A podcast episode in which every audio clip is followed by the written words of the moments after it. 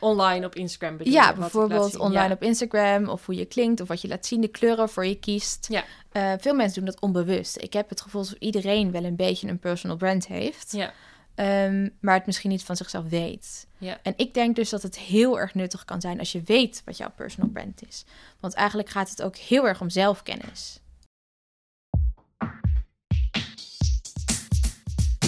Hoi, leuk dat je luistert naar Jonge Wegen, de podcast. Mijn naam is Annette en voor mij gaat het dit jaar gebeuren. Ik ga afstuderen. En hoewel het natuurlijk een feestelijke aangelegenheid is, brengt deze periode ook de nodige stress en vragen met zich mee.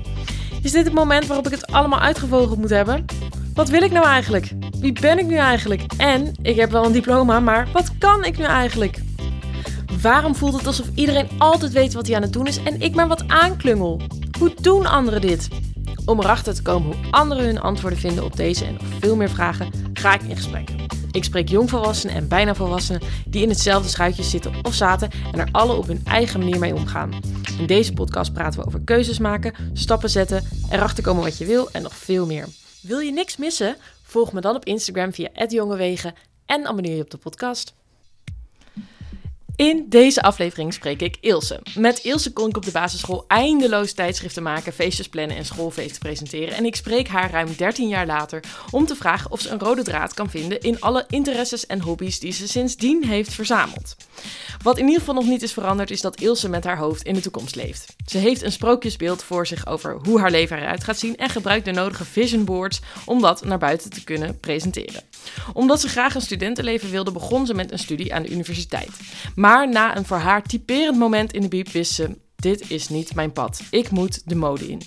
Via een fashion business school, een stage in Amsterdam en een reflectiejaar in Parijs heeft ze ontdekt wat haar ding is: personal branding. En hoewel dit in mijn oren altijd klonk als het maken van een huisstijl voor je Instagram en we weten welk filter je moet gebruiken, heeft Ilse mij duidelijk gemaakt dat het veel meer is dan dat. Personal branding draait in feite om het verkrijgen van zelfkennis. Ilse deelt hoe dit haar heeft geholpen in het ontdekken van wie ze is en wie ze graag wil zijn. Het is een lange aflevering, maar blijf zeker hangen, want op het einde delen Ilse en ik nog onze lees- en kijktips voor als je je verder wil verdiepen in de onderwerpen die we in deze podcast bespreken. Veel luisterplezier. Dit is De Jonge Weg van Ilse. Welkom. Leuk dat je er bent. Ja, heel leuk. Je zit een beetje als een bang, bang vogeltje. Ja, even wennen zo'n ding voor je neus. Ja, dat is ook. Ehm, fijn dat je bent. Vanuit het Hoge Noorden helemaal hier naartoe afgereisd. Ja, Met maar één vertraging. ja. Dat scheelt. Meestal is het wel erger, toch?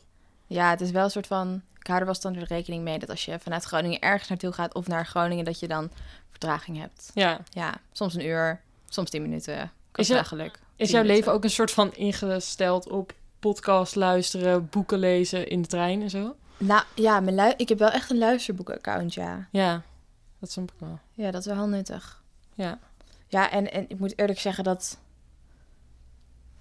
ik ook wel gewend ben om inderdaad veel onderweg te zijn. Ook Ja. al of het naar Groningen is of naar weet ik veel waar. Ja, Ja. ja, snap ik wel. Zou je er ooit willen blijven wonen? Nou, als er misschien ooit een trein zou komen die heel snel naar Amsterdam gaat, dat je binnen een uur in Amsterdam, hartje centrum staat. Ja. Ja, dan is het denk ik wel echt een heel leuke plek om te wonen, maar anders nee. Nee, Nee, nee, nee. door de verbinding dus vooral.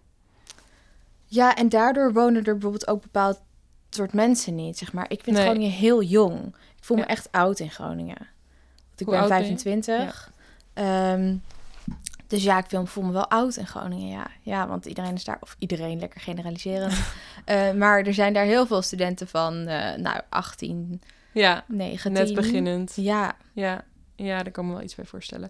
En het is ook wel een beetje het idee van Groningen dat je dus op een gegeven moment ook weer daar weggaat, toch? ja, En jij bent er dan dus nog relatief laat. Ja. Ja. Goed. Ehm, laten we gewoon meteen even gaan Pickwick praten. goed. Pickwick praat. Pickwick praat. Het is wel een soort van, uh, noem je het, loterij, hè? Zo. Ja. Oh, in welk tijdperk zou je willen leven? Oh jee. Dat vind ik best een relevante. Ja. Oké, nou jij bent eerst. Ik ben eerst. Nou, als je me dit een jaar geleden had gevraagd, had ik echt geen idee gehad. En zou ik misschien de toekomst zeggen. Mhm. Ehm, maar ik heb nu zoveel Bridgerton gekeken en, en Ah. with an E. En ik ben opeens helemaal into de Pride and Prejudice, historische drama's en zo. Dat Mhm. ik dan denk van, oh, eigenlijk was het toen eigenlijk ook best wel... eh, Oké, al die tv-series gaan over rijke mensen vaak. Maar Juist. een beetje terug in de tijd eh, denk ik dat ik dat best wel leuk zou vinden. Iets misschien iets minder internet en iets minder... Ja. ja, sociale druk misschien of zo. Ja. Ik weet niet. Ja, dat de wereld wat kleiner is gewoon en wat lokaler. Ja, Ja, ja, dat snap ik wel. Hmm, ik zou denk ik naar de 60s willen. dan heb je ook hele leuke kleding. Dat Ja. wil ik ook heel graag. Flower ja. power en zo. En zo ook nog gewoon die, weet je, ja, niet dat ik met Jan en Alleman eh, wil aanpappen op zo'n feestje, maar... Seksuele revolutie. Ja, precies. Ja, maar het is wel gewoon heel leuk natuurlijk. Ja. En gewoon een beetje met z'n allen in één slaapzak liggen. eh, op, hoe heet het feest ook weer? Woodstock? Woodstock, oh ja. Ja, Dat lijkt me wel wel. wat. Je bent meer van de hippies. Dat jaren 70 eigenlijk, toch? Ja, je hebt gelijk. 60, 70, 69. Ja, 60, 70. Oh, dat zeg ik weer. ik bedoel de Summer of 16. dat lijkt me heel ongemakkelijk in een, in een slaapzak. We weten wat Annette wil doen. met, met z'n tweeën in één slaapzak. ja, 69. ja, ik hoorde hoop wel, ehm, dat... ehm, waar hoorde ik dit nou laatst? Of las ik dit laatst? Over de seksuele revolutie. En dat het dus ook een soort nadeel was voor vrouwen uiteindelijk. Hmm. Want er is natuurlijk heel veel emanci- emancipatie geweest. Maar, oh, dit was in de Volkskrant geloof ik een artikel. Hmm. Ehm, over een vrouw die het had over dat zij en haar vriendinnen echt die seksuele revolutie hadden meegemaakt. En iedereen deed het met elkaar en prima en allemaal Ja. leuk. En vrouwen gingen zich meer zoals mannen gedragen. En Op ze zei, manier? ja, in de zin van, vrouwen waren natuurlijk best wel, voor de- best wel preuts. In de zin van, Oh, ze gingen gewoon meer van, dus ze hadden meer- alles. Ja. ja. En ze zei dat het eigenlijk, haar mening was dat het eigenlijk helemaal niet zo heel goed was voor vrouwen. Want vrouwen zijn gewoon heel anders dan mannen. ja, en dat verschil mogen we gewoon... Ja, en dat juist, nou ja, ze gaf er ieder gewoon heel erg negatief nasmaak aan. Zo van, dat juist eigenlijk door die seksuele revolutie eh, je nu als vrouw moet doen alsof je dat allemaal leuk vindt. Ja, Terwijl je dus niet meer kan zeggen van, nou eigenlijk wil ik gewoon huisje, boompje, beestje en that's it. dat is interessant. Daar komen we nog wel op. Ik denk het ook. Ehm, Oké, nou laten we doorgaan. Ehm, wie ben je en wat doe je? Ja, wie ben ik? Ehm Ilse Christina Riteko. Ik ben eh, dus 25 jaar. En wat doe ik nu? Ik ben nu bezig met mijn pre-master marketing in Groningen aan de rug.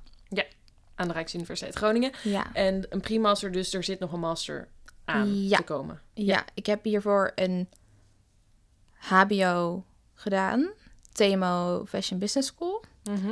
Ehm, nou, met een tussenpauze eh, ga ik dus nu toch weer studeren. Mhm. Ehm, en moet ik dus nu eerst een pre-master doen voordat ik aan mijn master kan beginnen.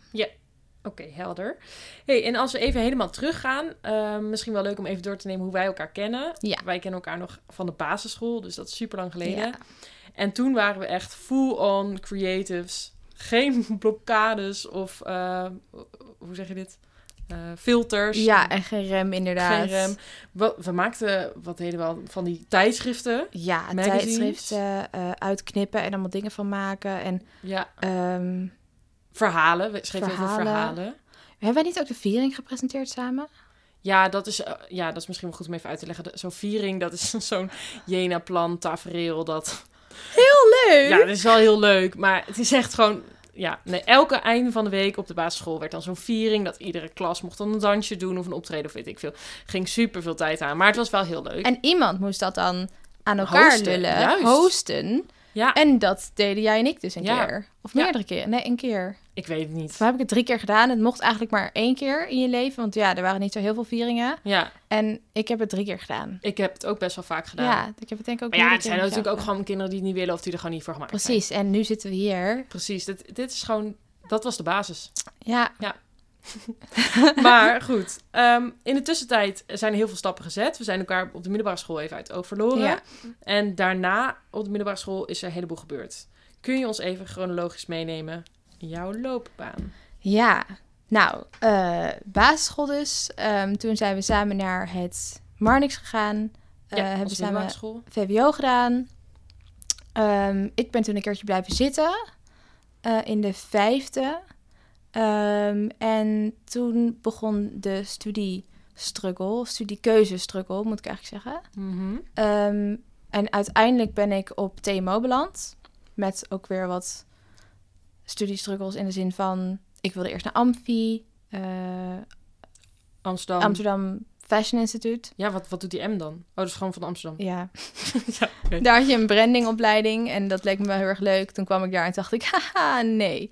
Ehm, de sfeer van de hele opleiding. Nou goed, mijn mening. Ja. Ehm, Nou ja, het is ook wel wat breder gedragen Ja, ja, tijd. ik hoorde het, ja. Ja. Ehm, toen dacht ik, oh, gooi het rom- roer om. Ik ga toch weer gewoon naar de Unie. Ja. Toen ben ik communicatie en informatiewetenschappen gaan doen aan de rug dus, in Groningen. Ja, dus direct na je middelbare school ben je... Ja. Heb je nog wel over allerlei andere dingen gaan Nagedacht, nagedacht? en aangemeld, maar uiteindelijk toch gekozen voor communicatie. Ja, Ja. Omdat je dacht, dat is, dat is een mooie universitaire brede basis? Of... Nou, ik had altijd in mijn hoofd van, ja, wat wil ik nou worden? Ehm, en ik dacht, nou, ik ben blijven zitten. En als ik er lang genoeg over nadenk, dan maak ik geen fout. Hmm. Dus eh, eh, ja, dan maak ik geen verkeerde keuze, dacht ik. Dus ik heb echt heel erg nagedacht over wat ik wilde worden en welke studiekeuze ik wilde maken. Dus toen dacht ik van, oké, stel ik wil bij een magazine gaan werken, want dat wilde ik vroeger altijd. Ehm, dan ehm, moet ik dus iets doen waardoor ik bij een magazine kan werken. Dus of bedrijfskunde en dan misschien die kant op, op een of andere manier marketing of zo doen. hè. Ja. Eh, of ehm, een modeopleiding, daarom ook Amfi dus. Ja. Eh, of communicatie, want dat was een... eh, ehm, aan de rug is dat een... valt onder letterkunde Ja. faculteit, geloof ik. Dus dat was best wel gericht op schrijven. En ik dacht, nou ja, als je daar begint en eindigt... dan kan je bijna als redacteur gewoon instromen... omdat je dan Ja. heel erg geletterd bent. En ik dacht dat ik dat leuk vond. Nou, het klinkt op Ehm, zich als een logische keuze. Ja, eh, maar ik vond dat niet leuk. Oké. Ja, ik was daar een half jaar en ik heb het zo erg naar mijn zin gehad toen. Hele leuke vrienden gemaakt, hele leuke stad. Ehm, maar toch werd ik iedere keer ongelukkig als ik weer naar Groningen moest. En ik wist niet waarom. En toen op een gegeven moment dat ik... Ja, dit weet ik dus ook nog heel goed. Hmm. Ik zat in de eh, UB, dus eh, de Universiteitsbibliotheek. Ehm, en ik wist dat er op dat moment een Gucci-show was. Eh, maar iedereen om me heen was natuurlijk aan het studeren. En nou ja, goed. En ik had geen tijd meer om naar huis te gaan om die show te kijken. Hmm. Ehm, want die kan je dan livestreamen. Dus zat ik daar in de UB oortjes in. Oh nee, zonder oortjes zelfs. Want ik had dus mijn oortjes vergeten. Geluid uit, die show te kijken. En het was een fantastische show. Eh, het was de eerste met, met Alessandro Michel. En dat was dus de nieuwe... Ik weet niet of ik het goed uitspreek trouwens. Maar dat was dus de nieuwe ehm, ontwerper van Gucci. Eh, en hij heeft Gucci dus gewoon compleet veranderd en opnieuw in de picture gezet. En nu weet iedereen Gucci, weet je wel. Iedereen kent het en iedereen weet ook dat het hip is, zeg Ja. maar. Maar toen was het niet hip. Toen was het gewoon oude wijven spul, zeg Ja. maar. Dat, dat- ja. En, en ik wist gewoon, je ziet die show en ik wist gewoon, oh, dit is gewoon, ja, revolutionair Revolutionair, ja. gewoon, weet je. Ik was zo enthousiast en ik kon het met niemand delen. Niemand snapte het. Ik kon het gewoon aan niemand vertellen. En toen dacht ik van, ja, ik, ik stop met mijn studie. Dit is niet waar ik thuis Nee, hoor. ik, ja. ik ga toch de mode in. Ja, Ja, oké. dus dat was ineens best wel helder, ja, dat moment. ja. Niet leuk, maar wel helder. Ja, Ja. ja. niet leuk, want je had daar net zeg maar een leven opgebouwd. Ja, ik wilde gemaakt. echt niet weg uit Groningen eigenlijk. vereniging. Ja. Ja. En hoe is dat dan gegaan? Ehm, ehm, nou, ik, ik, ik ben dus naar de TMO gegaan. eh, en daar kon je in februari instromen. Oké. Eh, dus voor mij was het eigenlijk best wel een makkelijke beslissing. Vervolgens. Ehm, ja, ik moest gewoon voor februari stoppen en daar starten. Ja. Punt. Ja. Maar TMO Fashion Business School is niet in Groningen. Nee, dat is niet in Groningen. Dat is in Doorn. Ja. Of all eh, places. Ja. En wat ging je toen doen? Ehm, hoe heb ik dat gedaan? Nou, dit is eigenlijk best wel een grappig verhaal. Want ik denk, ik was ook al een beetje aan het twijfelen dus over modeopleiding en universiteit. En ik wilde altijd naar de Unie. Eh, niet alleen maar omdat ik naar de Unie wilde, omdat ik VWO had gedaan, deels ook. Maar ook gewoon omdat ik een studentenleven wilde. Ik wil gewoon Ja. het studentenleven meemaken. Ehm, dus daarom wilde ik in eerste instantie niet naar Amfi en TMO. Ehm, maar toen ik dus in Groningen had gestudeerd, had ik daar echt best wel een goede vriendenkring opgebouwd. Eh, en ben ik naar TMO gegaan. Ben ik eerst naar huis verhuisd. Want ik dacht, ja, als ik dit weer een verkeerde beslissing is, dan wil ik niet mijn hele hebben en houden hebben verhuisd en Ja. geïnvesteerd en noem maar op. Ik wil eerst even kijken, een half jaar, is dit het? Plus, Ja. het was ook een eh, privé eh, eh, school. Dus je moet opeens veel meer geld gaan betalen. Dus ik dacht, oeh, Oh, ja. misschien is thuis wel wonen dan best wel even fijn. Ehm, Dan kan ik daarna kijken hoe ik dat financieel oppak allemaal. Ehm, en daarna ben ik wel naar Doorn verhuisd. Ehm, maar ik ben denk ik bijna iedere donderdag nog met de trein naar Groningen gegaan. Naar vrienden. Naar vrienden. Er waren mensen die na twee jaar niet wisten dat ik uit Groningen weg was verhuisd. Echt? Dat ik al twee jaar weg was. Omdat ik Wow. eigenlijk op iedere eh, eh, borrel er was. Evenement nog er was. Ja. Oh, wauw. Dus je hebt en gekozen voor jouw passie in de mode en Ja. dat te gaan studeren, maar hebt dat nog kunnen combineren met Ja. jouw studentenleven, wat ook je droom was. Ja. Ja. En ik denk ook dat het andersom niet had. Ja. Eh, ik denk als ik bijvoorbeeld eerst naar TMO was gegaan, dat ik gestopt was met TMO. Mhm. Eh, maar omdat ik dus eerst naar Groningen ben gegaan. ehm, want anders had ik heel erg lang nog zitten twijfelen over en de Unie en studentenleven. En Ja. nu wist ik gewoon, oké, dit was de Unie blijkbaar. En dit is mijn studentenleven blijkbaar. Ja. Ehm, klaar of klaar. Eh, ik weet nu hoe het is. Dus nu kan ik gewoon TMO focussen op eigenlijk wat ik wil. Ja, maar ook weer niet alleen maar, want je hebt dus nog wel dat studentenleven meegemaakt. Je bent daar nog voor gegaan. Ja, dat is waar. Maar TMO is niet een eh, easy eh, avondschool. Toch? Nee, het is wel echt... eh, je zit er ook wel echt eh, de hele dag. Ja. Oké, laten we even wat verhelderen. Wat is TMO precies? TMO is een eh, modeopleiding dus. Ehm, maar het is vooral ook een managementopleiding. Hm. Ehm, dus eigenlijk en heel commercieel. Eh, dus eigenlijk le- leiden ze je op tot... Ja... ehm, je zou gelijk daarna een eigen bedrijf kunnen starten in de mode. Dus echt retail is het. Ja. Ehm, je krijgt bijvoorbeeld rechtenvakken, je krijgt bedrijfskundevakken, je krijgt trendsvakken, je krijgt stylingvakken, maar eigenlijk niet het heel creatieve. Dus echt mode ontwerpen en zo, dat is het absoluut niet. Nee, die ondernemerskant. Ja, het is echt de ondernemerskant ervan eigenlijk. Ja. Commerciële. En wat vond je daarvan? Commercieel vond ik echt heel erg wennen, want ik ben eigenlijk helemaal niet commercieel ingesteld. Ik kom ook helemaal niet uit een commerciële familie of zo. Niemand zit in de business of eh, noem maar op, of het ondernemen of zo. Ehm, dus ik moest er echt aan wennen. En ik maakte soms ook projecten en dan zei iemand van ja, leuk en het ziet er heel mooi uit, Ils, maar is, is, Is het niet een beetje, Ja. wie koopt dit, weet je wel? Van Ja. het is misschien iets te mooi bijvoorbeeld voor je doelgroep. Of eh, ik vond het bijvoorbeeld echt lastig om, dan kreeg ik een opdracht, moest iets voor de zeeman ontwerpen. Nou, ik vond dat zo lastig. Ja, want jij wil kwaliteit Ik wil het echt mooi Ja. maken en luxe en dit en dat. En dan Ja. maakte ik het mooier dan het was. En dacht ik van, oh ja, shit, als iemand dit dus bekijkt, zo'n website die ik dan ontwerpen heb. ehm, of noem maar op. Mhm. ehm, ehm, ja, die denkt natuurlijk van, ja, dit kan ik niet betalen. Nee. Eh, dus dat waren wel echt dingen waar ik even op gewezen werd. En dat je, dat je gaat denken vanuit een doelgroep, in plaats van vanuit het creatieve, experimentele, ik vind dit mooi of ik vind dit vet. Of Ja. ja, dat je Ja. dus denkt vanuit de doelgroep. Dat heb ik daar echt wel geleerd. Ik denk Ja. dat dat, ja. Oké, goeie. Maar je was nog niet klaar met studeren. Nee, eh, toen, ja, ik heb dat dus gedaan. Toen ben ik een stage gaan lopen in Amsterdam. Dus toen ben ik naar Amsterdam verhuisd. Mhm. eh, bij eh The Next Closet. Dus dat is tweedehands eh designerkleding website.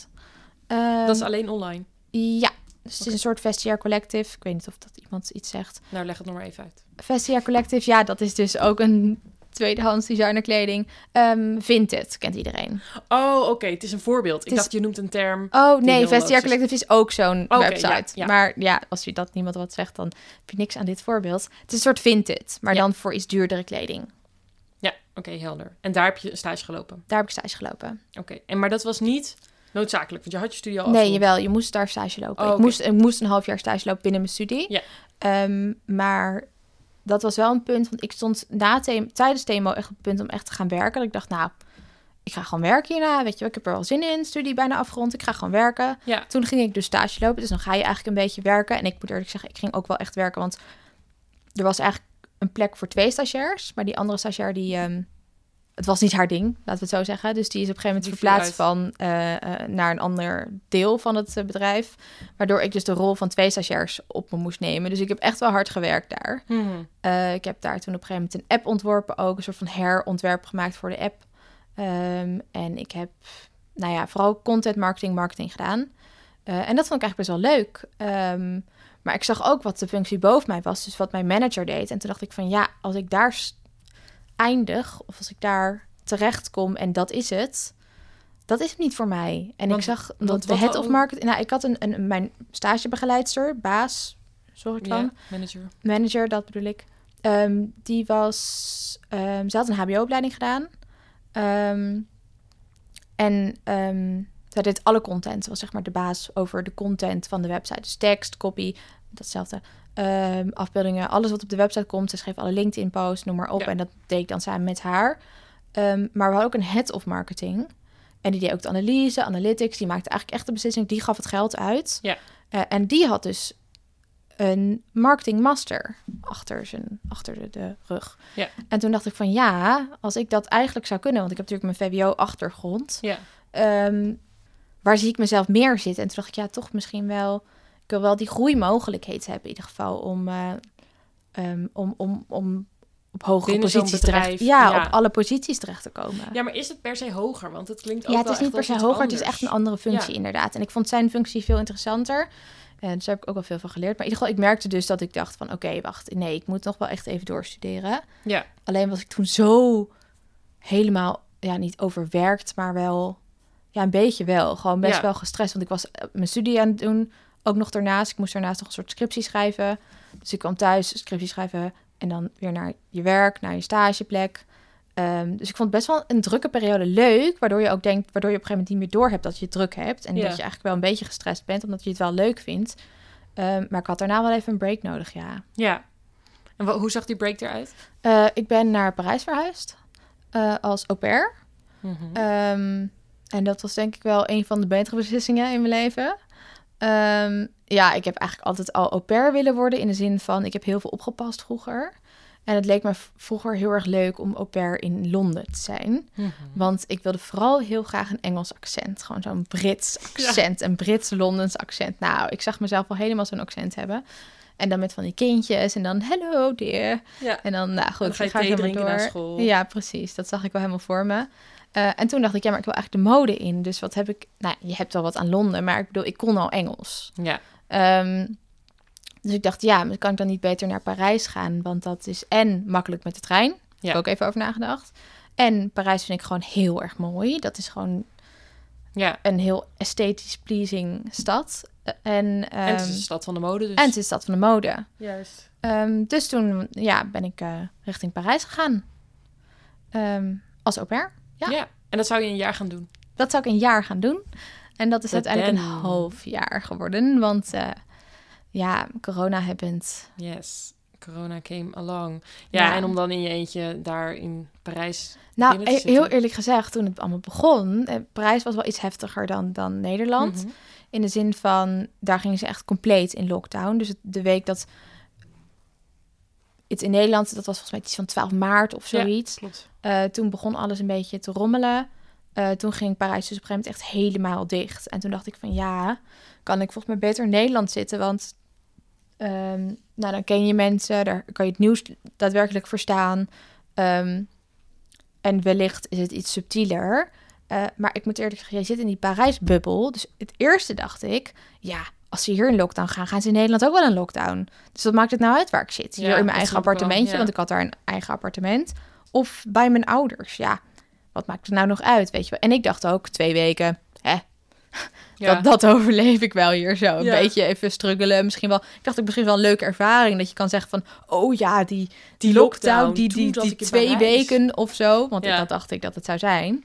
Eh, en toen kreeg ik op een gegeven moment een appje in de groepsapp van een au pair. Haar vader, haar vader, haar, haar au pair vader, ik weet niet hoe je dat noemt. Ehm, die zat in de overheid eh, en die zei, nou als ik jullie was, zou ik heel snel wegwezen, want het gaat minstens 50 dagen duren. Mm. Ehm, en dan, weet je wel? Dan dus weet je nog eh, steeds niet. toen was het een beetje van, oké, dit gaat toch wat langer duren dan we denken. Toen waren alle treins al helemaal volgeboekt en de vliegtuigen ook. En het kostte echt 500 euro. En toen heb ik papa opgebeld met, wil je me alsjeblieft komen ophalen? Dus die is eh, naar Parijs gereden. Al mijn spullen toch maar in de... Eerst dacht ik ook van, nou, ik neem mijn weekendtas mee. Ja. Want ik ben zo weer terug. En toen toch maar al mijn spullen in de auto gegooid. Ehm, ja, en ik ben geen au pair meer geweest. Je bent nooit meer teruggegaan. Nou, Tot nou een keer teruggegaan. Ja. Ehm, in de zomervakantie ben ik nog twee keer in Parijs geweest. Want ja, je kent daar op een gegeven moment al mensen. En ik Mhm. moest er toch een paar spulletjes ophalen. Niet alles past in de auto. Mm. Ehm, maar ja, ik ben niet meer als au pair teruggegaan. Nee. Nee, nee. Is einde verhaal. Ja. Oké, dus je, was, je moest hals over kop weg uit Parijs. En ehm, toen, ging je toen werken? Nee, ik wilde nog niet werken. Ehm, ik had in Parijs ook echt wel heel veel tijd voor mezelf eigenlijk. Want ik dacht eerst van, oh, ik ga mijn Instagram feed helemaal volgooien met leuke dingen in Parijs. En ik ga Parijs ontdekken en helemaal de Parisienne uithangen, zeg maar. Ja. Maar uiteindelijk ben ik best wel gewoon met mezelf bezig. Ja, ik vind dat echt gênant om te zeggen eigenlijk in de zin van... Ja, ik ben, ik, ik ben op zoek gegaan naar mezelf, weet je wel, Ja. in een tussenjaar. Zo, hallo, hoe millennial kun je het hebben? Ja. Uh, maar ja, dat heb ik eigenlijk wel een beetje gedaan. Ik heb uh, online cursussen gevolgd. Ik heb een abonnement genomen bij de bibliotheek. Um, en doelen voor mezelf gesteld en gekeken van... nou, wat wil ik nou eigenlijk in dit jaar bereiken? En um, wat wil ik vinden? Want ik wist ook niet wat voor master ik wilde doen. Dus dat was voor mijn hoofddoel was eigenlijk ook van... wat voor master wil ik doen hierna? Dat wilde je wel. Je wist dat je na het EMO ja. nog wel master wilde doen. Ja, dat ja. wist ik eigenlijk toen dus tijdens mijn stage heb ik dat toen ja, bedacht. Precies, maar toen wist ik dus niet wat. Um, en toen ja, in Parijs heb ik dat een beetje ontdekt eigenlijk, na wat cursussen en wat, wat ja. zelfonderzoek. Dat het, dat het de marketing zou gaan worden? Ja. En daarvoor moest je dus eerst nog primaster doen en dat ben je dus afgelopen dat september dus nu. gaan ja. doen. Ja. Oké, okay, heel verhaal. Um, begonnen met uh, communicatie, toen TMO, uh, fashion business. Um, in, Paris, in Parijs de Parisienne uitgehangen. Um, en nu mar marketing, weer Ja. terug in Groningen. Zie je voor jezelf een soort rode draad? Nou, het gênant om toe te geven is natuurlijk dat... Ik heb toen getwijfeld over bedrijfskunde, communicatie en mode. En als ik bedrijfskunde was gaan doen, was ik daarna een marketingmaster gaan doen. Hmm. Als ik communicatie was gaan doen, was ik daarna een marketingmaster gaan doen. Als ik TMO was gaan doen, dus nu mode was gaan doen, wat ik dus heb gedaan, Mm -hmm. nu ga ik hierna een marketingmaster doen. Dus ik denk eigenlijk dat ik hoe dan ook wel... Ja, er zijn meerdere wegen naar Rome. Dus ik denk wel dat ik uiteindelijk ook de beste beslissing heb genomen om het zo te doen. Want Hmm. ik vind dat mode ook wel echt heel erg leuk. Um, maar ik denk dat ik uiteindelijk toch op hetzelfde was uitgekomen. Ik denk wat het in mijn rode draad wel is, dat ik vind branding super leuk. Ja. Um, Oké, okay, wil je ja. even uitleggen wat, wat is branding? Branding is, um, nou, brand vertaald is gewoon merk. Ja. Uh, dus eigenlijk gaat het vooral over om hoe zet je een merk neer? Mhm. Wat is je merk? Um, wat zegt dat merk? Alles wat met een merk te maken heeft. Mm -hmm. Het brand, zeg maar. En hoe Ja. uit je dat naar buiten? Want je hebt natuurlijk marketing is best wel een grote paraplu. Um, en daar vallen dus allemaal dingetjes onder, zoals advertisement en analytics en weet ik veel wat je allemaal kan doen. En branding is daar dus ook een deel van. Um, en branding gaat dus echt over hoe zet je een merk neer en, en hoe uit je dat heel nuttig. En er zit ook natuurlijk een hele strategie achter en dat vind ik wel heel leuk. Ja. Oké, okay, maar, maar pers personal branding is... Brand, ik vind branding in het algemeen heel erg interessant. Dus okay. wat is een merk? Ik, vroeger deed ik bijvoorbeeld met een broertje al um, het reclamespel. Dus dan zit je op de tv te kijken. Hmm. En wie het eerst weet van welk merk de reclame is... Die wint. Die wint. Ja. En dat deed je dan bij iedere reclame. Als er natuurlijk niet zo'n reclame... Als de naam al niet in Ja. het uh, tv-scherm stond. Um, en daar waren we ook echt goed in. En ik vind het... Nou, dat hoorde ik ook bij een andere podcast... Uh, van Jan-Anne. Ja, die zei Ja. ook van, nou, ik vind het leuk om in, in marketing te trappen. En dat Ja. heb ik ook. Ik ben echt iemand die heel gevoelig is voor marketing. Maar ik had vroeger bijvoorbeeld mijn vakantiefoto's, was 80% etalages. Ja? Ja, ik vond gewoon, dan zag ik iets vets en dacht ik, oh, dit moet ik echt fotograferen. Want misschien heb ik hier ooit nog wat aan of zo, weet ik veel. Oh, wat hilarisch. Ja, dus daar, daarin zie ik wel echt wel, ja, wat je zegt, die rode draad. Nou, wat ik al zei. ehm, Maar dus wel marketing op het gebied van fashion. Want etalages zijn meestal... ja, dat is ook mode, ja. Ja, dus die mode die komt iedere keer wel weer terug. Ja, Ehm, maar ook voor, ja, en vooral dus die branding, die marketing komt dus iedere keer eigenlijk wel weer terug. Ehm, ja, ik vond verkleden bijvoorbeeld ook echt fantastisch vroeger. Dus ja, Mhm. ja, als ik zo kijk naar mijn verleden, zie ik wel heel veel dingetjes waar ik denk, ja, dit vond ik echt heel erg leuk. ja, Ehm, en magazines heb ik ook altijd over nagedacht. ja, In de zin van, ja, wij waren dus vroeger al bezig met een eigen magazine opstellen toen we in groep 8 zaten of zo. ja. Ja, dat weet ik. Maar dat heeft natuurlijk ook weer een beetje met mode te maken. Want Ja. ik keek natuurlijk in de Vogue en in de Harper's Bazaar en zo. Ja. ja. Maar en ehm, laatst hadden we het dan over personal branding. Dat Ja. is dan weer een andere categorie. Wat is dat dan? Eh, nou, ik heb dus in Parijs een cursus personal branding gedaan. Want ik was dus al wel een beetje geïnteresseerd in branding. Ehm, en toen zag ik dat ergens staan. En toen dacht ik, nou, ga ik die cursusjes doen. En het was echt zo'n goede cursus. Of in ieder geval, het, het klikte heel erg met mij. Want ik heb Ja. daarna iemand anders doorgestuurd. En die zei van, ja, leuk, maar ik heb er niet veel aan. Oké. Ehm, die cursus dan specifiek, want Ja. die was ook een beetje gericht op mode. Ehm, ehm, maar ja, het klikte echt heel erg met mij, dat personal branding. Want wat is een personal branding? Dat is best wel een inderdaad hip modeterm nu natuurlijk. Wie ben jij als een merk? Ja, Dus hoe zie jij jezelf als een merk? Of hoe, ehm, hoe presenteer jij je? Ehm, en dat lijkt heel erg te gaan om de buitenwereld. Zo van hoe uit je je? Dus bijvoorbeeld wat voor kleren heb je aan? Nou, dat krijg je al mijn link met mode natuurlijk. ja, Ehm, maar ook wat is jouw tone of voice? Want bijvoorbeeld, eh, ik weet dat jij hebt een iets luchtigere, grappige tone of voice dan ik bijvoorbeeld. Ik heb Ja, iets, online op Instagram bedoel ja, bijvoorbeeld online Ja. op Instagram of hoe je klinkt of wat je laat zien, de kleuren voor je kiest. Ja. Eh, veel mensen doen dat onbewust. Ik heb het gevoel dat iedereen wel een beetje een personal brand heeft, Ja, ehm, maar het misschien niet van zichzelf weet. ja, En ik denk dus dat het heel erg nuttig kan zijn als je weet wat jouw personal brand is. Want eigenlijk gaat het ook heel erg om zelfkennis. Oké, want leg maar uit. Wat, hoe helpt een personal brand mij met het maken van keuzes? Ja, goede vraag. Ehm, nou, je hebt vast wel eens van een vision board gehoord. Ja. Eh, ik ben echt heel erg visueel ingesteld. Dat kan je misschien al een beetje horen aan marketing en mode en noem maar op. Maar ik ben echt heel erg visueel ingesteld. Ehm, dus als ik iets bedenk, dan wil ik het zien. Dan wil ik het voor me zien. Dan zie ik het al voor me en dan wil ik dat ja, echt letterlijk voor Ja. me kunnen zien. Dus dan ga ik bijvoorbeeld een vision board maken. Of ik zie bepaalde films, denk ik, oh, dat is vet en dat is vet. Ja, En wat je met personal branding bijvoorbeeld ook heel goed kan doen, is. Ja, dat is eigenlijk een beetje wat je doet. Dus bijvoorbeeld, stel je maakt een vision board van: oké, hier zie ik mezelf over 20 jaar. Ehm, en dan heb je plaatjes die daar allemaal bij passen. Ehm, dan is dat jouw, ja, een beetje het brand wat jij wil zijn over 20 jaar. ja, Ehm, en als je dat nou ook toepast op wie je nu bent, ehm, dan kan je dus dat in, of in woorden doen of in, in beelden of allebei. Eh, de cursus die ik toen deed, deed het allebei. Dus dan ging je, het was eigenlijk meerdere stappen. Je gaat terugkijken in het verleden. Dus bijvoorbeeld van, nou ja, wat heb ik dus vroeger gedaan allemaal? Wat deed ik nou eigenlijk? En ik heb letterlijk een dagboekje bijgehouden, een beetje opgeschreven van, oké, wat heb ik allemaal gedaan op de basisschool? Wat heb ik allemaal gedaan op de middelbare school? En dan komen dus dingen als, ja, die viering presenteren of een magazine maken terwijl je elf bent. ja, Eh, dat komt dan allemaal weer naar boven. Ehm, en op de middelbare school heb ik toneel gedaan en een debatclub en weet ik veel wat allemaal. Maar ja, je schrijft iedere keer een beetje op ehm, eigenlijk wat er dus gebeurd is in je verleden. Dus wie was jij? ja, Eh, dan ga je kijken wie ben ik nu? Dus wat doe je nu? Wat, wat kan je? Wat heb je allemaal geleerd? En Ja. hoe, hoe zie je jezelf? Als je jezelf moet uitleggen aan iemand, een soort elevator pitch van wat zeg je dan over jezelf? Eh, en dan ga je kijken naar de toekomst. Van hoe zie je jouw toekomst voor je? mhm, Eh, en dat is nog best wel, dat is de vraag die veel mensen natuurlijk lastig vinden. Van hoe zie je je toekomst voor Ja. je? Maar door eerst al die stappen te doorlopen van wat is jouw verleden en wat heb je eigenlijk allemaal gedaan, kijk je dus heel erg naar jezelf in de zin van ja, wie ben ik?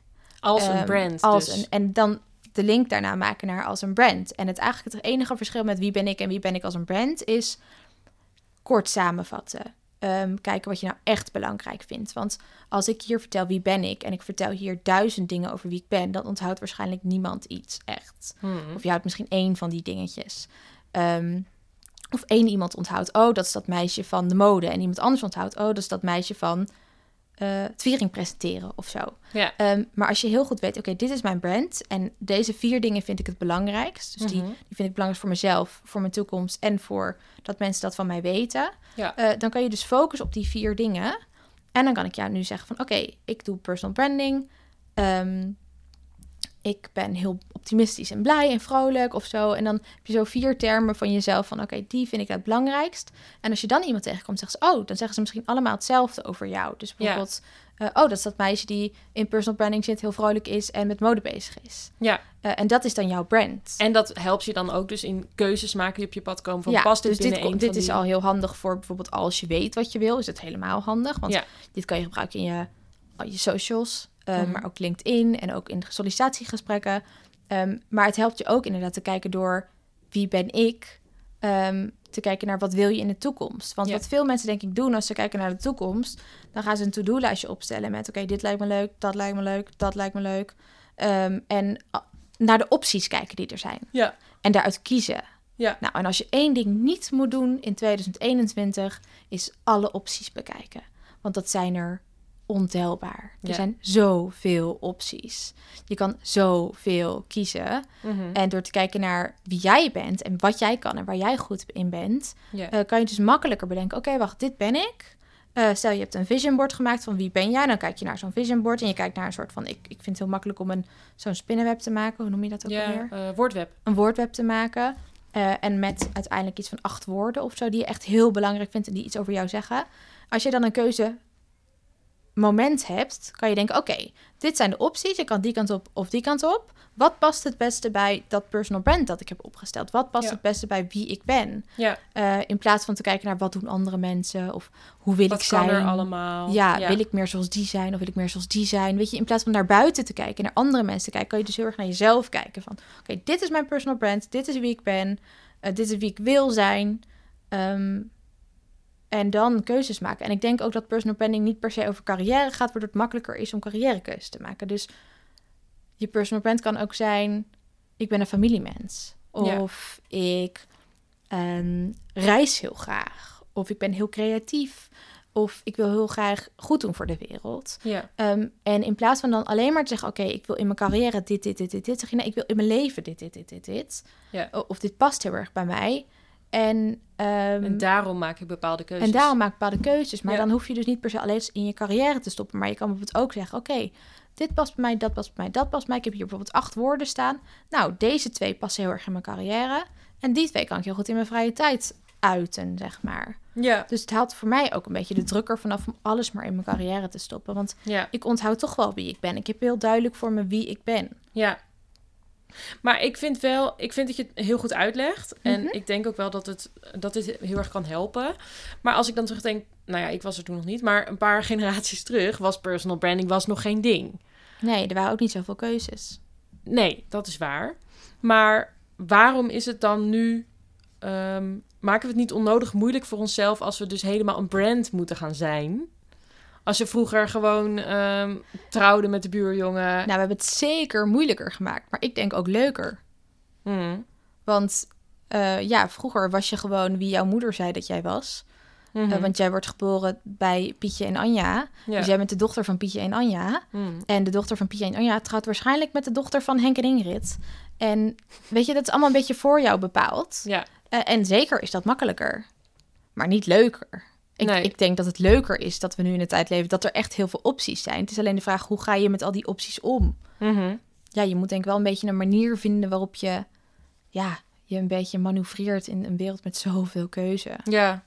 Ja, en ik denk dat zeker jong, jonge mensen daar echt heel erg tegenaan lopen. Ja, Dus jouw tip is, ga niet zozeer kijken naar wat is er allemaal en wat doet men allemaal. ja. Maar zoek die rode draad in wat jij allemaal wat je al, al hebt gedaan, hebt en wat voor keuzes je al gemaakt hebt en welke keuzes voelden goed, welke keuzes voelden minder goed. Ja, ga je bijvoorbeeld in, bijvoorbeeld in personal branding verdiepen. Ja, ik moet wel toegeven dat om terug te kijken naar wie, wie was ik en wat heb ik allemaal voor keuzes gemaakt, moet je Ja. dus wel keuzes gemaakt hebben ja, en ook fouten gemaakt hebben. Ik denk bijvoorbeeld dat het beter is om heel veel fouten te maken en nou fouten te maken, ja, erachter te komen wat je niet leuk vindt, ja. dan erachter te komen wat je wel leuk vindt. ja, tuurlijk. Maar dat is natuurlijk wel ergens een beetje een open deur. Want als ik nu aan de aan eind VWO sta en ik moet een studiekeuze maken, dan denk ik alsnog ja, leuk en aardig. Van, ja, ik en moet ik weet dus maken. bijvoorbeeld dat er mensen zijn die dan gaan reizen en dat moet je vooral doen als je dat superleuk vindt en je leert heel veel van reizen, denk ik. Mhm. Maar je moet denk ik niet gaan reizen omdat je niet weet wat je wil en dan maar moet gaan reizen of iets Omdat dergelijks. je Of bang bent maar... om een keuze te maken. Precies, Ja. dat. Ik denk dat je beter een keuze kan maken en een verkeerde keuze kan maken. Ja. En dan weet je, want ik dacht bijvoorbeeld dat ik schrijven echt heel leuk vond en dat dat het helemaal was. Ja, En daarom ging ik communicatie doen. Nou, het was me zo talig en zo ja. taaltechnisch en ik vond het echt geen hmm ja, aan. terwijl je eigenlijk super visueel bent dus. Ja, ik ben dus heel visueel ingesteld. En dan dacht ik, ja, als ik even een beetje naar mezelf had gekeken in plaats van naar wat wil ik zijn en wat, weet je wel, hoe, ja. hoe, ja, je legt jezelf iets op, zeg maar. Klopt Ja. dat wel bij wie jij bent? Ja. Ja. Dat snap ik wel. Ja. Resume, om erachter te komen wat je personal brand is, waarmee je keuzes kan maken in de toekomst, moet je keuzes hebben gemaakt in het verleden, waarvan je dus kan leren. Maar er zijn natuurlijk belangrijke levenskeuzes waar je links of rechtsom nog niet eerdere ervaring mee hebt. Ja, oh ja, ik weet wel waar je heen wil. Ehm, ja, dat is misschien ook wel iets wat ik in dus mijn hele personal brand verhaal en in mijn verleden dus veel ben tegengekomen. Ik ben natuurlijk naar Parijs gegaan als au pair. En daar heb ik bij twee gezinnen gewerkt. Mhm. Eén echt als mijn au pair gezin en één als mijn oppasgezin.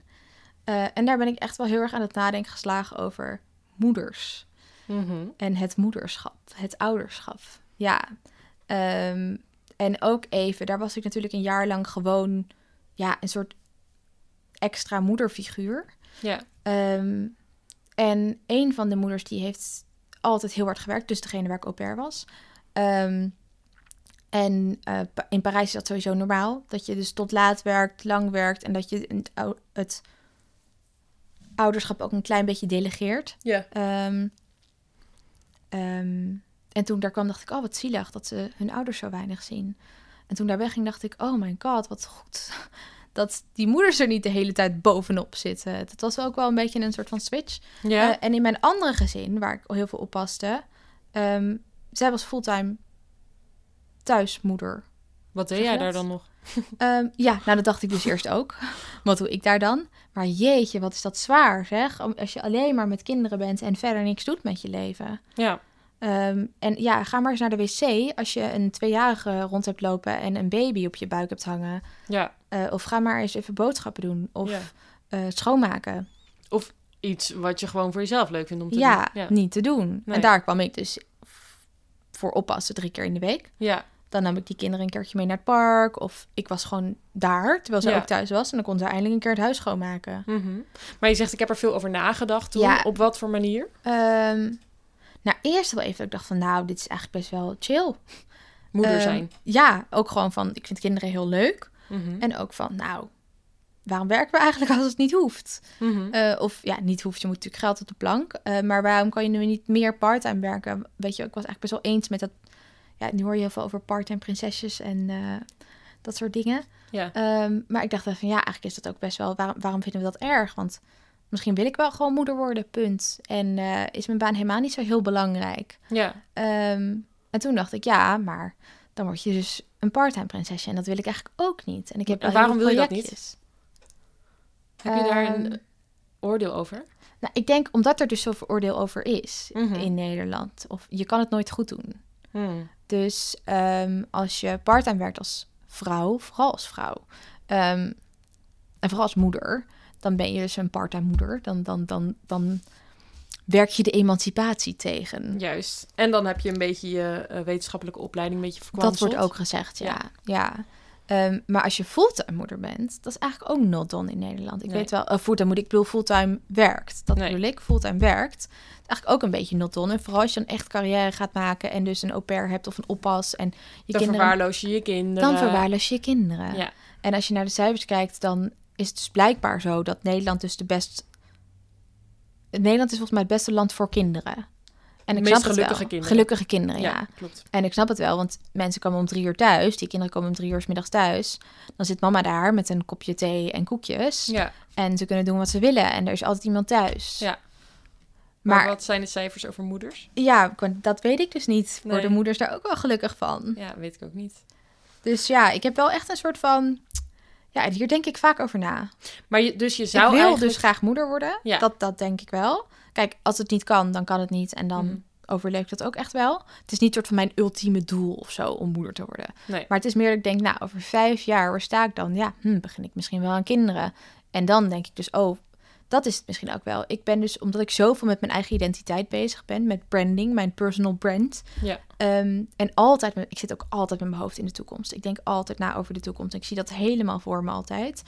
Ehm, Welke toekomst, wat, wat bedoel je dan met de toekomst? alles. Dus gewoon, ik zie mezelf over vijf jaar voor me. Ik, als ik een hond zie lopen op straat, denk ik, oh, over vijf jaar wil ik ook een hond. Oh, ja. Als ik een film kijk, denk ik, oh, ik wil later ook zo'n huis of zo. Ja. En niet op een materialistische manier, maar gewoon op een manier van, ik zie het gewoon voor me. ja. Gewoon, ik zie een soort van sprookje zo voor me, of een soort beeld voor me, zo van, een soort visie. Van, Ja. oh, dat zie ik voor me. En in Ja. plaats van dat ik het opgeschreven heb, zie ik dat dus ja, letterlijk voor me. Mhm. En, eh, en dan denk ik van ja, als je moeder wordt, ehm verpruts je dan je hele identiteit.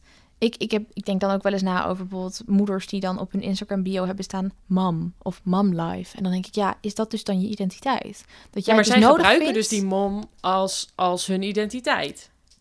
Ja, en Als- ik vraag als me hun dus af, is dat goed of niet? Of, of wil ik dat of niet? Oké, wat, En- wat zijn je bedenkingen daarover dan? Ehm, nou ja, wat we het hadden over die emanci- Ik had het net eventjes snel die emancipatie, weet Mhm. je wel. Hou je dat er niet een beetje tegen? Want ik bedoel, vaders zetten toch ook al niet dead life of zo in hun LinkedIn hashtag dead life of zo. Nee. Nee. Eh, ja, ik, ik vind je reduceert je dan een beetje tot Moeder. moeder. Terwijl, Ja, maar- maar mag het een goede ook? baan. Mag het ook dat je gewoon trots bent op je moederschap? Ja, natuurlijk mag dat. Tuurlijk mag dat. Maar ja, ik, ik vraag me dus af in ho- hoeverre dat dus bij mij zou passen. Zo van, Ja. oké, hoe kan ik moeder zijn in Nederland? Want dat is hoogstwaarschijnlijk gaat dat gebeuren in Ja. Nederland. Ehm, dat, dat was me- in Parijs voelde ik dat minder. Hmm. Nou, sprak ik de taal natuurlijk ook minimaal, dus Ja, hoorde ik daar hebt- minder over. Maar die moeders daar, die delegeerden dus dat veel meer. En die hadden dus heel veel tijd voor en zichzelf. Ja. Eh, die gingen gewoon lekker met vriendinnen op stap. Ja. Ehm, en, ehm, want om negen uur gaan zij dan bijvoorbeeld eten. Dat is hun etenstijd. Ehm, dus dan liggen de kinderen op bed en dan gaan de moeders lekker uit eten. Of moeders, de vrouwen. Het zijn daar meer vrouwen. Ja. Vrouwen lekker uit eten, of mannen en vrouwen. En je hebt tijd voor je werk. Het is daar hartstikke normaal. De scholen gaan langer door. Ehm, dus het is ook, ik denk namelijk dat het vooral aan vergelijken ligt. Want in Parijs vergelijk je je dus met andere Parijse moeders of vrouwen. Eh, en in Nederland vergelijk je je met Nederlandse moeders en, en Nederlandse kinderen vergelijken zichzelf natuurlijk. Ja. Als jij de enige moeder bent die nooit je kind van school komt ophalen, Mhm. dan is dat misschien niet goed voor je kind. Want je kind voelt zich dan misschien een beetje van ja, waarom is mijn moeder er nooit? Maar als Ja. geen enkele moeder dat doet, Nee, de context maakt dus heel veel Ja. uit. Ja, ja. dat snap ik wel. Dus ja ik, ja, ik ben er wel mee bezig. Ja, van oké, ik heb eigenlijk al heel veel figured out. Van oké, ik weet een beetje wat ik wil doen. Ik weet een beetje, ik weet dus wat ik richting marketing wil. Ehm, ik weet wel dat ik wil werken, maar ik weet ook vooral dat ik wil werken om te leven en niet wil leven om te werken. Mhm. Ik denk dat dat ook een hele belangrijke is. Want je kan heel erg gaan nadenken over wat je in je carrière wil. Maar ja, je moet ook een beetje nadenken over wat je in je leven wil, denk Ja. ik. Ehm, en dan komt dus ook, wil ik later kinderen, ja of nee? En nou, hoe dan? Weet je, Ja. hoe krijg je dat voor elkaar zonder dat het dus jouw ja, identiteit overneemt? Ja, nou, want ik heb je dus ook wel eens horen zeggen van... ik heb het gevoel alsof ik alleen maar een coole moeder eh, mag zijn... als ik dat dan ook nog allemaal vlog of, Ja. of blog. Ja, Ehm, mag ik ook gewoon moeder zijn omdat ik het fijn vind om, om moeder te zijn? ja. Ja. Ja, want ik vind het dus ook eigenlijk best wel... Ja, ik was dus in dat gezin waar ze gewoon fulltime moeder was. En dacht, zij is ook hartstikke leuk en hartstikke cool. En Ja. waarom, waarom horen we hier niet meer over? Ja, Waarom is het een soort van gênant, weet Ja. je wel? En dat bedoel ik misschien ook al met de identiteit. Want dan krijg je zo'n stempel, weet je wel? ja, jij bent moeder. Ja, en de enige moeders die ik ken, die ik een beetje leuk vind... Ja, die vloggen dus blijkbaar hun moederschap. Ja, maar ja, dat is ook natuurlijk wat je ziet. Ja, Want de moeders die gewoon, eh, weet ik veel, drie keer per week een kind van de voetbal ophalen... en het hele huis schrobben en verder ja. niks daarvan tonen... Die, die zijn de real moms, maar daar zie je Ja. niks van. En die zijn blijkbaar ook niet heel cool dan, of zo. Nou, is dat zo? Ben je dan minder cool? Ja, ik, ik weet niet, maar ik had wel... Ik wilde dus heel lang geen moeder worden. Mhm. Eh, omdat ik dan op de basisschool moeder zag staan. Ik dacht, nou, als ik toch zo word later, Ja, dat, dat, nee. dat zag je Dan, niet dan je. liever gewoon niet, gewoon. Ja, Ehm, maar Ja. jij had best wel een coole moeder. En ze was er ook veel. ja, ja, grappig dat je dat zegt. Want ja, ik denk dat iedereen dat heeft, maar dat je je eigen moeder eigenlijk helemaal niet zo cool vindt als je op de basisschool Nee, zit. dat is waarschijnlijk zo. Of op de middelbare school. Dan denk je van, oh mam, weet je wel dat. Ja. Ehm, maar achteraf, nu denk ik wel van, oh, ze had het eigenlijk best wel goed voor elkaar. En eh, ik ben eigenlijk best wel netjes opgevoed. En ehm, Nee, ze was er veel. ze was er veel. En eh, ze heeft gewoon nog een, daarna een studie helemaal gedaan. En ze was dus wel eerst... Ja, ze is wel fulltime moeder geweest een tijdje. Want ze was zwanger en toen werd haar contract niet verlengd. Oh, dat is Ehm, naar. Dat is erg naar. En toen dacht ze, nou ja, laat maar zitten dan. Dan word ik wel eventjes eh, fulltime moeder. Ja. En dus ze was er eigenlijk wel heel veel. En ik was dus soms jaloers op mensen die dus moeders hadden die wel werkten. Mhm. dacht ik van, ja, dat is toch cooler of zo. Ja, Terwijl ik heb het jaar echt heel goed gehad. En toen op een gegeven moment is mijn moeder weer gaan studeren. En nu heeft ze weer een helemaal nieuw carrièreplan. Leuk, helemaal fantastisch. ja. Maar als je dan nu zou kijken naar wat je moeder toen deed, zou dat voor jou een ideaal zijn of zou je dat zelf wel anders doen? Ehm, nou, eigenlijk lijkt me het dus niet heel verkeerd om twee jaar gewoon fulltime moeder te zijn, bijvoorbeeld. Ja, fulltime moeder, kijk, dit vind ik dus wel vervelend. Maar inderdaad, dus bij je kinderen te zijn. Ja. Ehm, maar ik, ja, je wordt natuurlijk gewoon op een vervelende leeftijd. Ja, hier, we hebben het ook een keer over dat boek gehad. En dat komt hier een beetje naar voren. Twintigers twijfels en dertigers dilemma's. Mhm. eh, van Nienke Wijnands. Eh, en dat gaat er dus eigenlijk over om de problemen... Nou ja, problemen, ja. Eh, de struggles waar je tegenaan loopt op die leeftijd. is een beetje zo... We zijn nu, ja, ik ben nu 25. Ehm, vanaf 25 tot en met, nou ja, 35 of zo. Dat je dus rond je dertigste gaat nadenken over kinderen. Mhm. Dat je carrière eigenlijk ook wel goed moet lopen. Of al fantastisch moet zijn. Ja. Ehm, dat je een huis gaat kopen. Dat je moet gaan bedenken waar je gaat wonen. Dat je gaat bedenken, wat wil ik eigenlijk nog meer behalve mijn carrière. Je moet al die keuzes maken ongeveer rond dezelfde tijd. Ja, Dus ik denk, als jij kiest voor fulltime moederschap voor twee jaar... ja, verpruts je dan je complete carrière. ja. Alleen ik denk dus als je het iemand vraagt die 60 is, dat die zegt: nee, natuurlijk niet. Alles komt gewoon weer prima op zijn pootjes terecht. Ja, dat, dat weet ik dus niet. Want ik denk dat het ook best wel lastig is om daarna weer te gaan beginnen met werken. Hmm. Ehm, en eh, ja, hoeveel procent van de huwelijken strandt nu in een scheiding? 50 procent? 40? Ja, zoiets. Echt denk ik. veel. Ehm, en die mannen, die hebben dan gewoon een goede baan. En als vrouw zit Je bedoelt omdat die niet met de eh, gebakken peren. twee, twee jaar thuis hebben gezeten. Ja. ja. Of gewoon thuis zijn gebleven. Ja, maar het zou ook kunnen dat je huwelijk beter blijft omdat je dus meer rust hebt, omdat je niet en moet werken en moet moederen. Ja, misschien. Ik weet niet. Ik denk eigenlijk dat dat heel erg persoonsafhankelijk is. Maar ik kan me Ja. bijvoorbeeld best wel voorstellen dat je een gelukkiger mens wordt als je wel gewoon ook werkt. Ja. Eh, en eigen projectjes hebt. Ehm, en ook dat je op hetzelfde level zit. Dus dat als je bijvoorbeeld één is fulltime thuis, kan ook een vader zijn die fulltime thuis is. En jij bent aan het werk. Stel, ja, laten we het omdraaien. Mhm. Stel, iemand is fulltime vader en jij bent hartstikke lekker carrière aan het maken. Ga je dan niet prima naar je band kijken van, ja, wat doe je nou eigenlijk de hele dag? Ja, Weet je wel? Ik kan me ook voorstellen dat het dus andersom een beetje struggelt. ja. Ja. ja maar goed, ik heb dus het gevoel dat je het als vrouw in Nederland nooit echt goed kan doen. kan Nee. doen. En dat vind ik wel heel interessant. Ja. Daar is ook die. Heb je die serie gezien van Lisbeth Staats? Ja. Ja. Eh, God, hoe heet die nou? Waarom vrouwen niet werken of zo. Ja. Waarom, waarom werken vrouwen niet? Ja. Zoiets. Ik zal hem even in de show notes ook zetten. Dat is een ehm, docu van Lisbeth Staats Ja. eh, van de NPO. En daar wordt ook heel erg dit aangestipt van... ja, Vrouwen kunnen het gewoon niet goed doen. Parttime is niet goed. Fulltime moederig is niet goed. En Fulltime eh, werken is ook fulltime niet werken goed. is ook niet goed. Wat, hoe moet je dit doen? ja. Maar als je kiest voor geen kinderen is ook niet goed, hè? Oh ja, nee, dat is ook nog een ding. Ja, Nee. ik heb ook een vriendin die wil geen kinderen. Ja. En dat weet ze gewoon 100% zeker. Ja, maar en die krijgt dus- dus... inderdaad heel vaak vragen van... Oh, waarom dan niet? En eh, Precies. oh, dat komt nog wel. Ja, precies. Dat komt nog wel.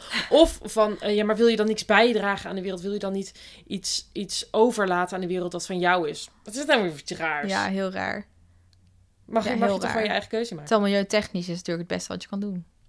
Zeker. Maar Want- ik, ik kom wel, ik moet, dat moet ik er misschien ook bij zeggen. Mijn moeder komt uit een gezin van zeven. Oh, wow. Dus eh, ik heb heel veel neefjes en nichtjes. En mijn oudste neven en nichten hebben ook alweer kinderen.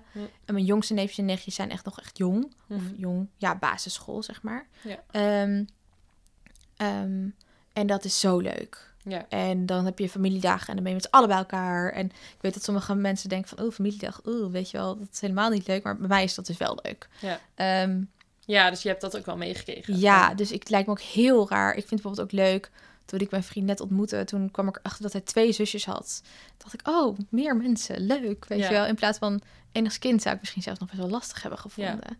Dus eh, ja, dat is ook wel iets waarom ik dus denk van, oeh, ik wil misschien dus wel kinderen alleen maar om Die familie. dat f- grote ja. familiegevoel te hebben. Zo van dat je, Dus dat is wel iets wat jij ambieert naast je carrière. ja, dat Echt past wel in mijn personal brand. Ja, Ja. dat ik een familiemens ben.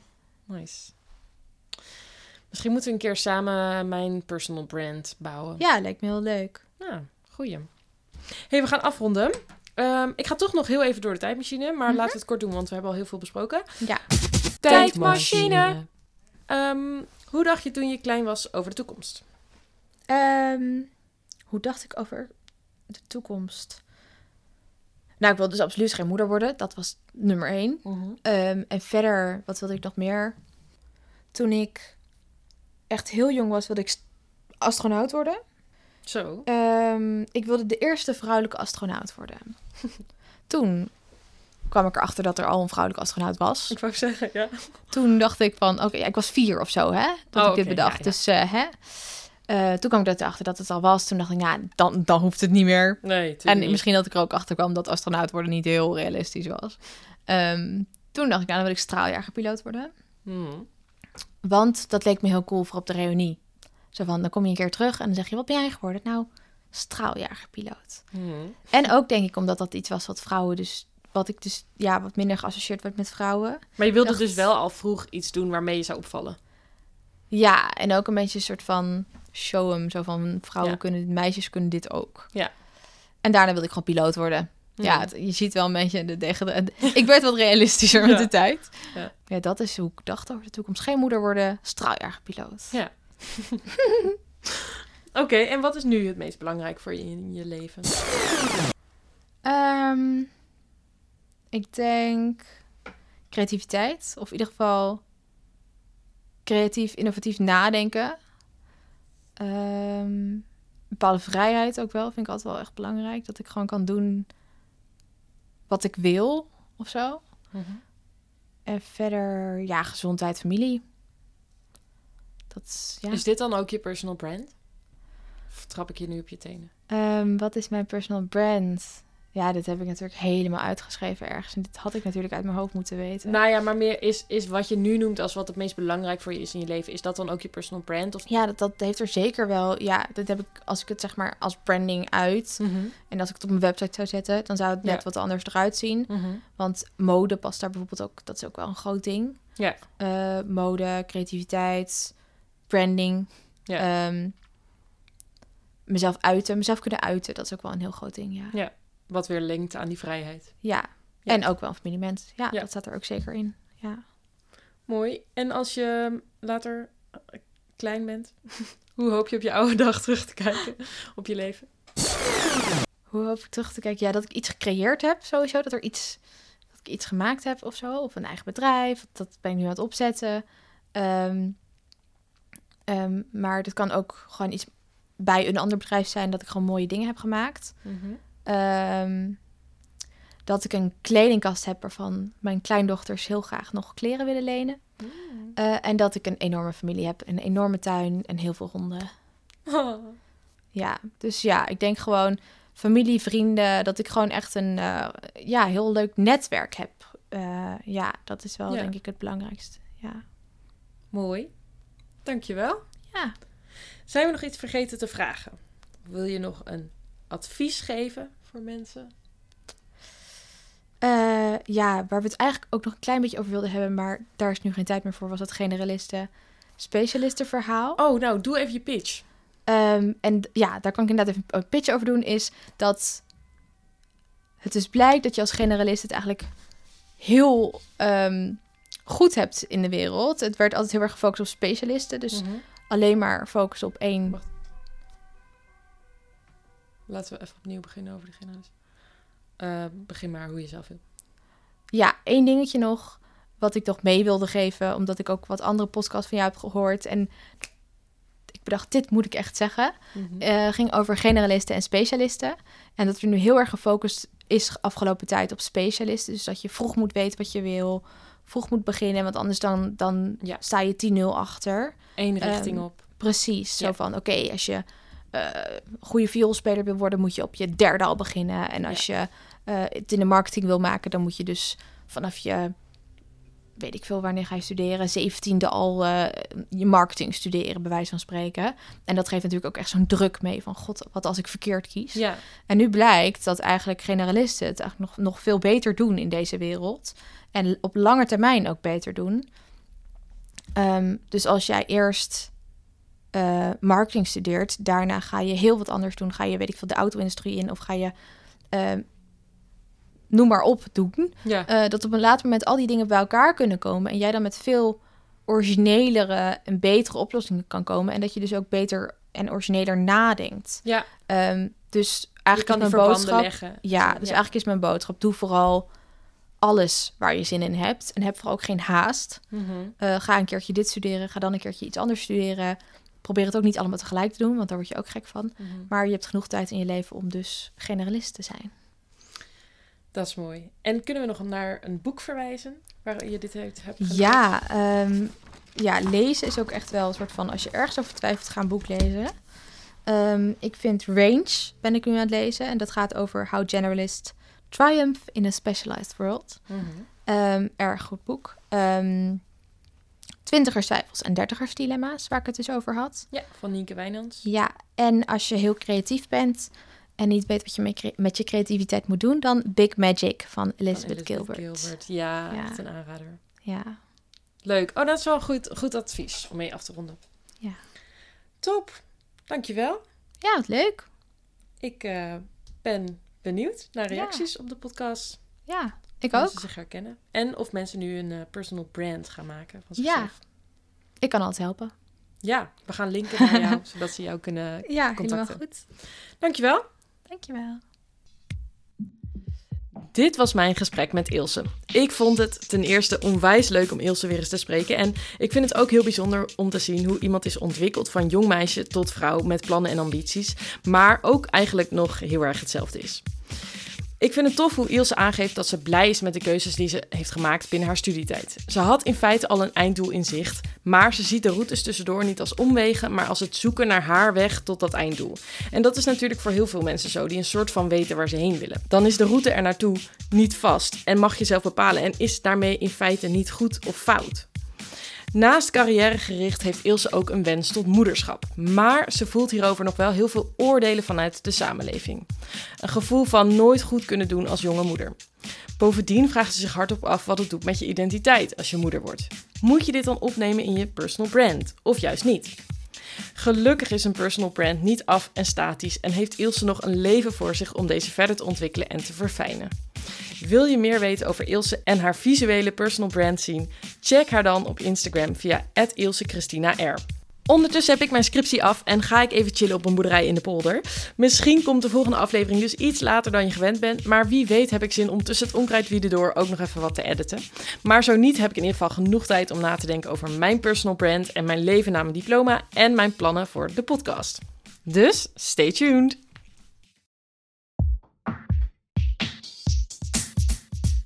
Dit was hem alweer, een nieuwe aflevering van Jonge Wegen, de podcast.